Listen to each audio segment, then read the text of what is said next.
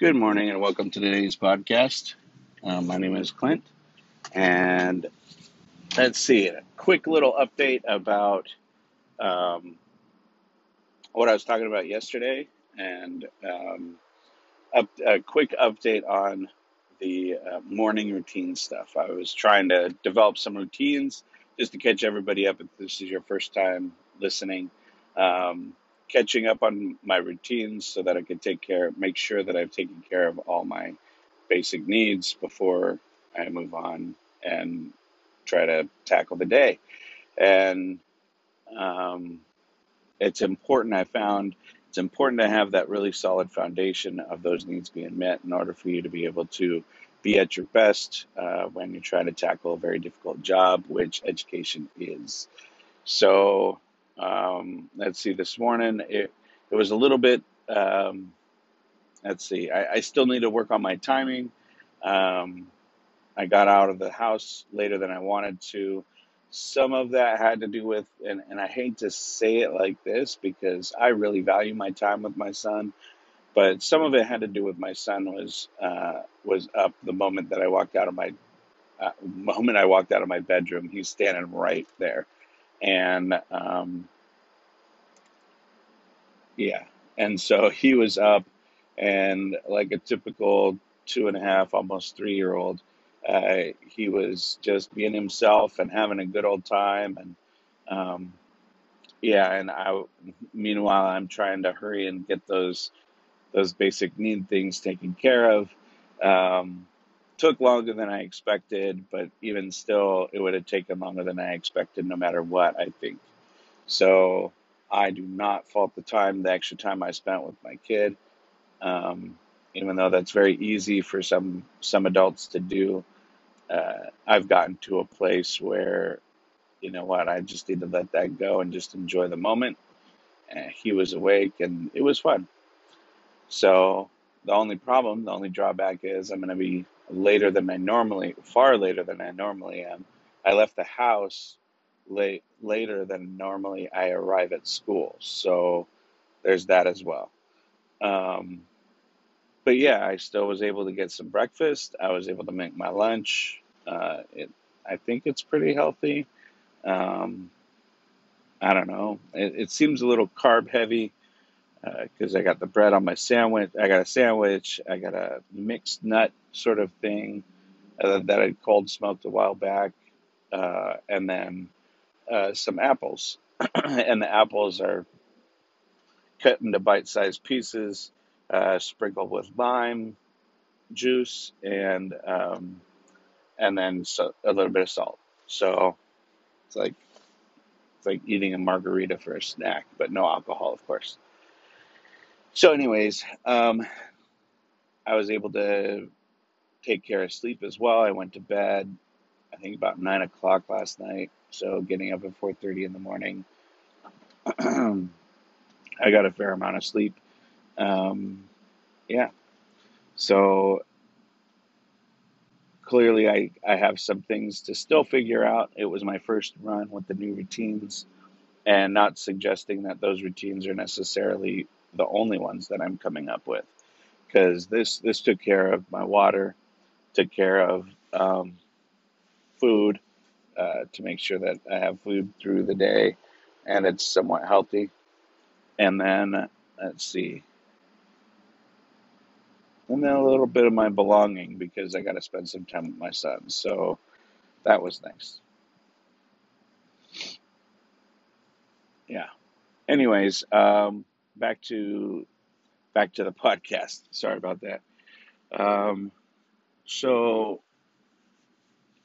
this podcast, the original intention was really to talk about happiness, and how to be able to the pursuit of being happy in this job and while still doing this job. And I've found that my happiness, is at its highest when I've achieved what they call flow. So that's when the challenge meets what I'm capable of doing. And what I mean by that is there's a lot of stuff that you have to deal with as an administrator. And what I'm finding is the more and more things that I tackle, the more and more things I find out that need to be tackled. Yeah. And just in that case of just trying to stay ahead of everything, there's always more challenge than there is time to be able to meet it. And so it's sometimes, if you sit and think about it, if you think about that particular bit, it can be overwhelming, and it can knock you out of that flow state. So what I found is more important is you chunk things, you bite off the things that you can, and you just keep pushing forward, keep leaning forward, and plugging away. And what I've found is while I'm doing that, I've found myself to be in that flow state more frequently. It's when I get into the act of complaining that I feel I get knocked out of that flow state. And usually, if I were to describe what it's like, usually something happens and I want to sit and I just want to complain about it. And it's almost like that's an internal need. And I haven't explored that very much. But it's almost like it's an internal need that I need to be able to talk through something before I can finally come to terms with it. And I have a number of people in my school that I do talk to. The issue I run into is that takes time. And so I'm still constantly in that state of trying to find the balance. And that balance is really that pursuit of happiness. Because it's only when your life is in balance that I feel like you can truly be happy. Yeah. So what I've tried to do is just complain less. I still find myself, I enjoy talking to other people. It's one of my strengths, connecting with them, hearing them, and helping in any way that I can. But I have to be careful. I'm not spending all of my time. Oh, excuse me. I'm not spending all of my time that I have available just, chit-chatting, flitting around, chit-chatting with people. I have to be able to get things done. Otherwise, I'm not being a good leader. I'm not leading by example or anything like that. Wow.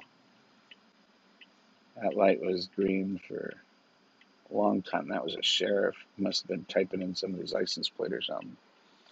Anyways, back to what I was trying to say. So trying to search and find that flow state is really what we're talking about when we talk about trying to become happy. And for me, the biggest struggle has always been the executive functions, sitting down, busting through emails, and things like that. And really, it boils down to just getting started. Once I get started, I'm fine, sort of. I still have the ADD effect, which is I can get started on something, I'm in the middle of something, and somebody interrupts me.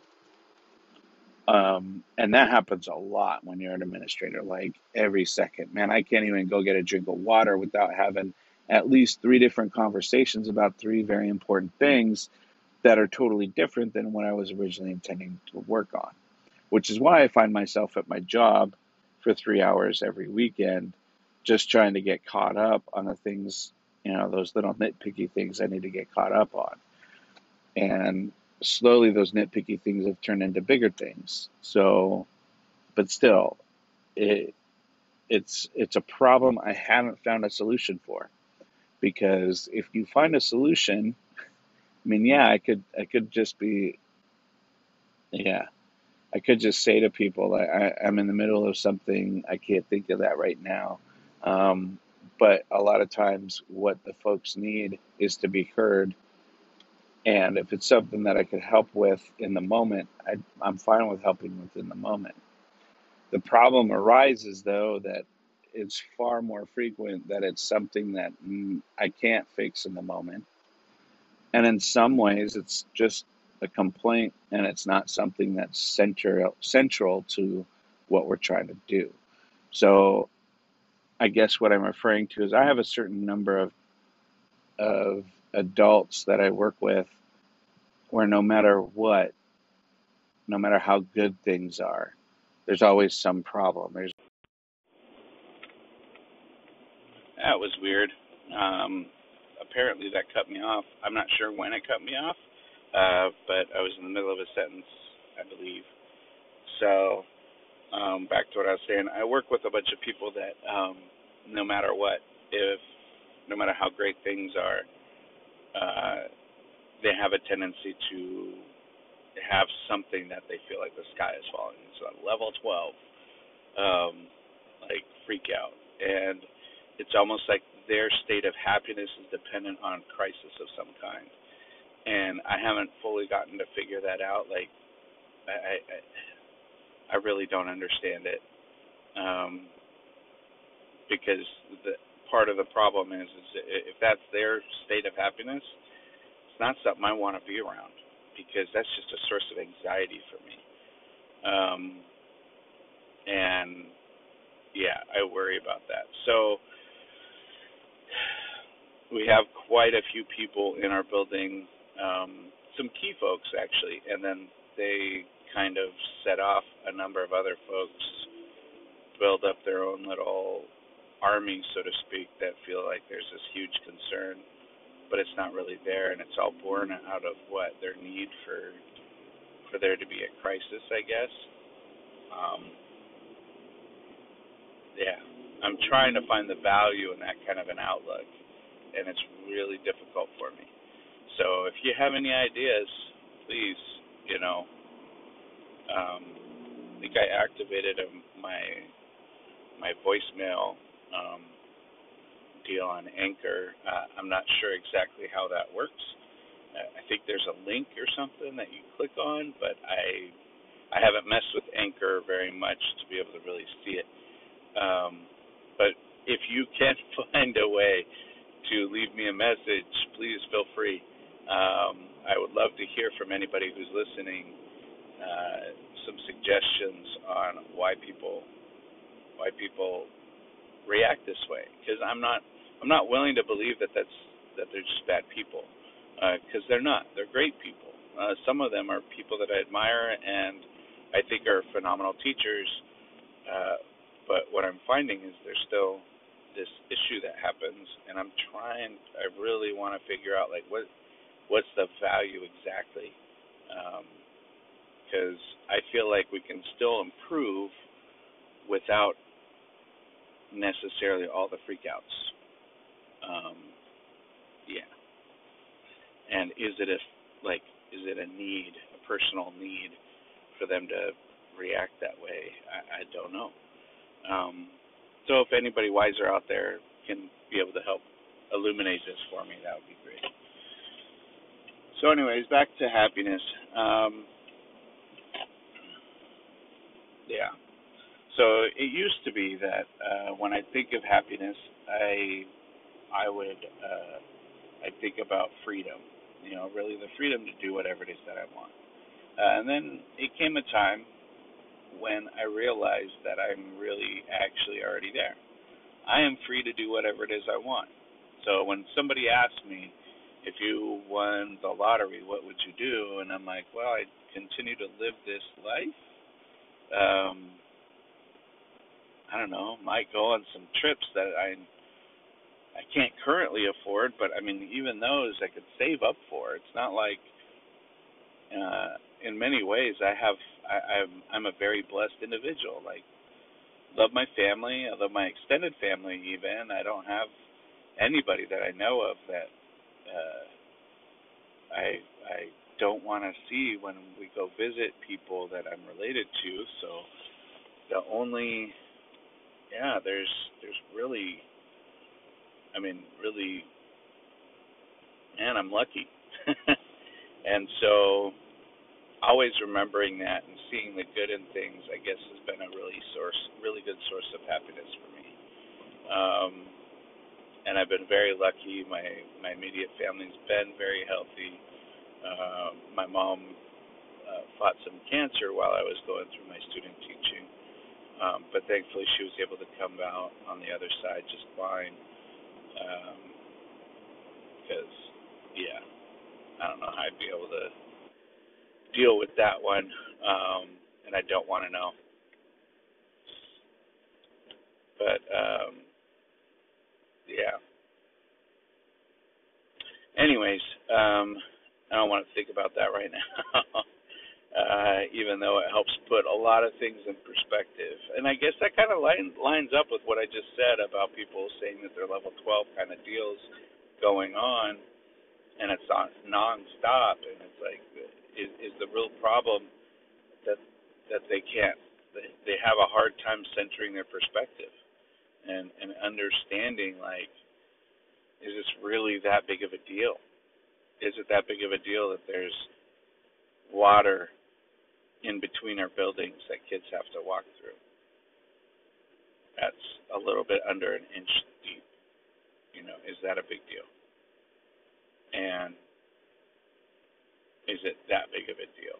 And the way that I've had teachers, and I'm serious, something like that. I'm like, the kids have to walk through more water than that just to get to school. And they're obsessing about it, like, to the point where they're not even thinking about their practice. It's the weirdest thing.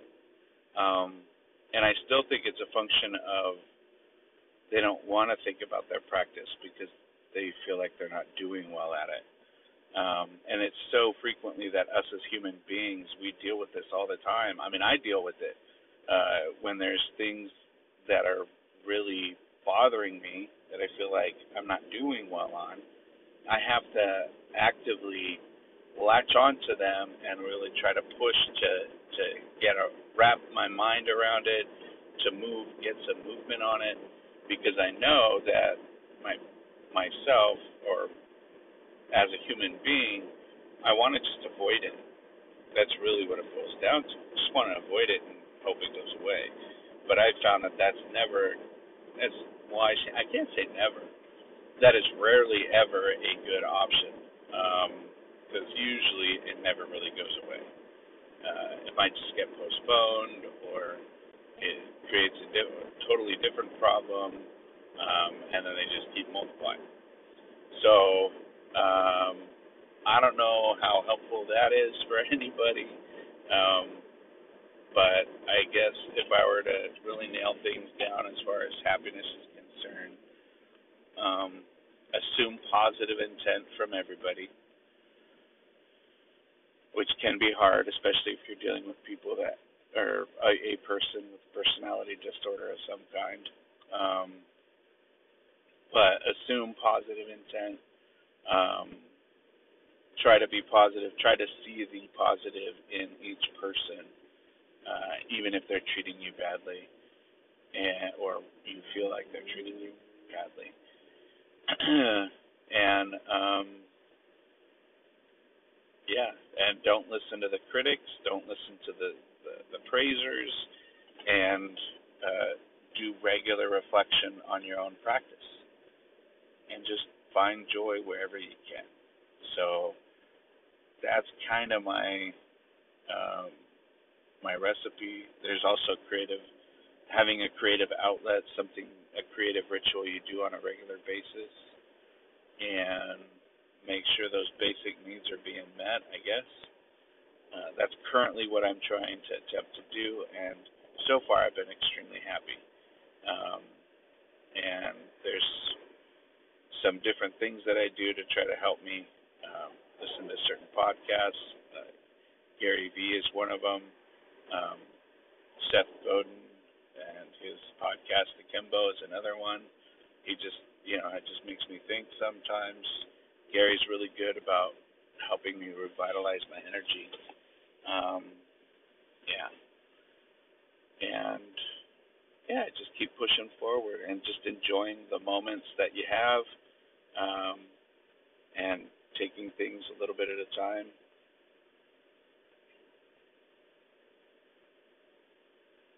So that's where I'm at. And thank you very much for listening, and I enjoyed learning together.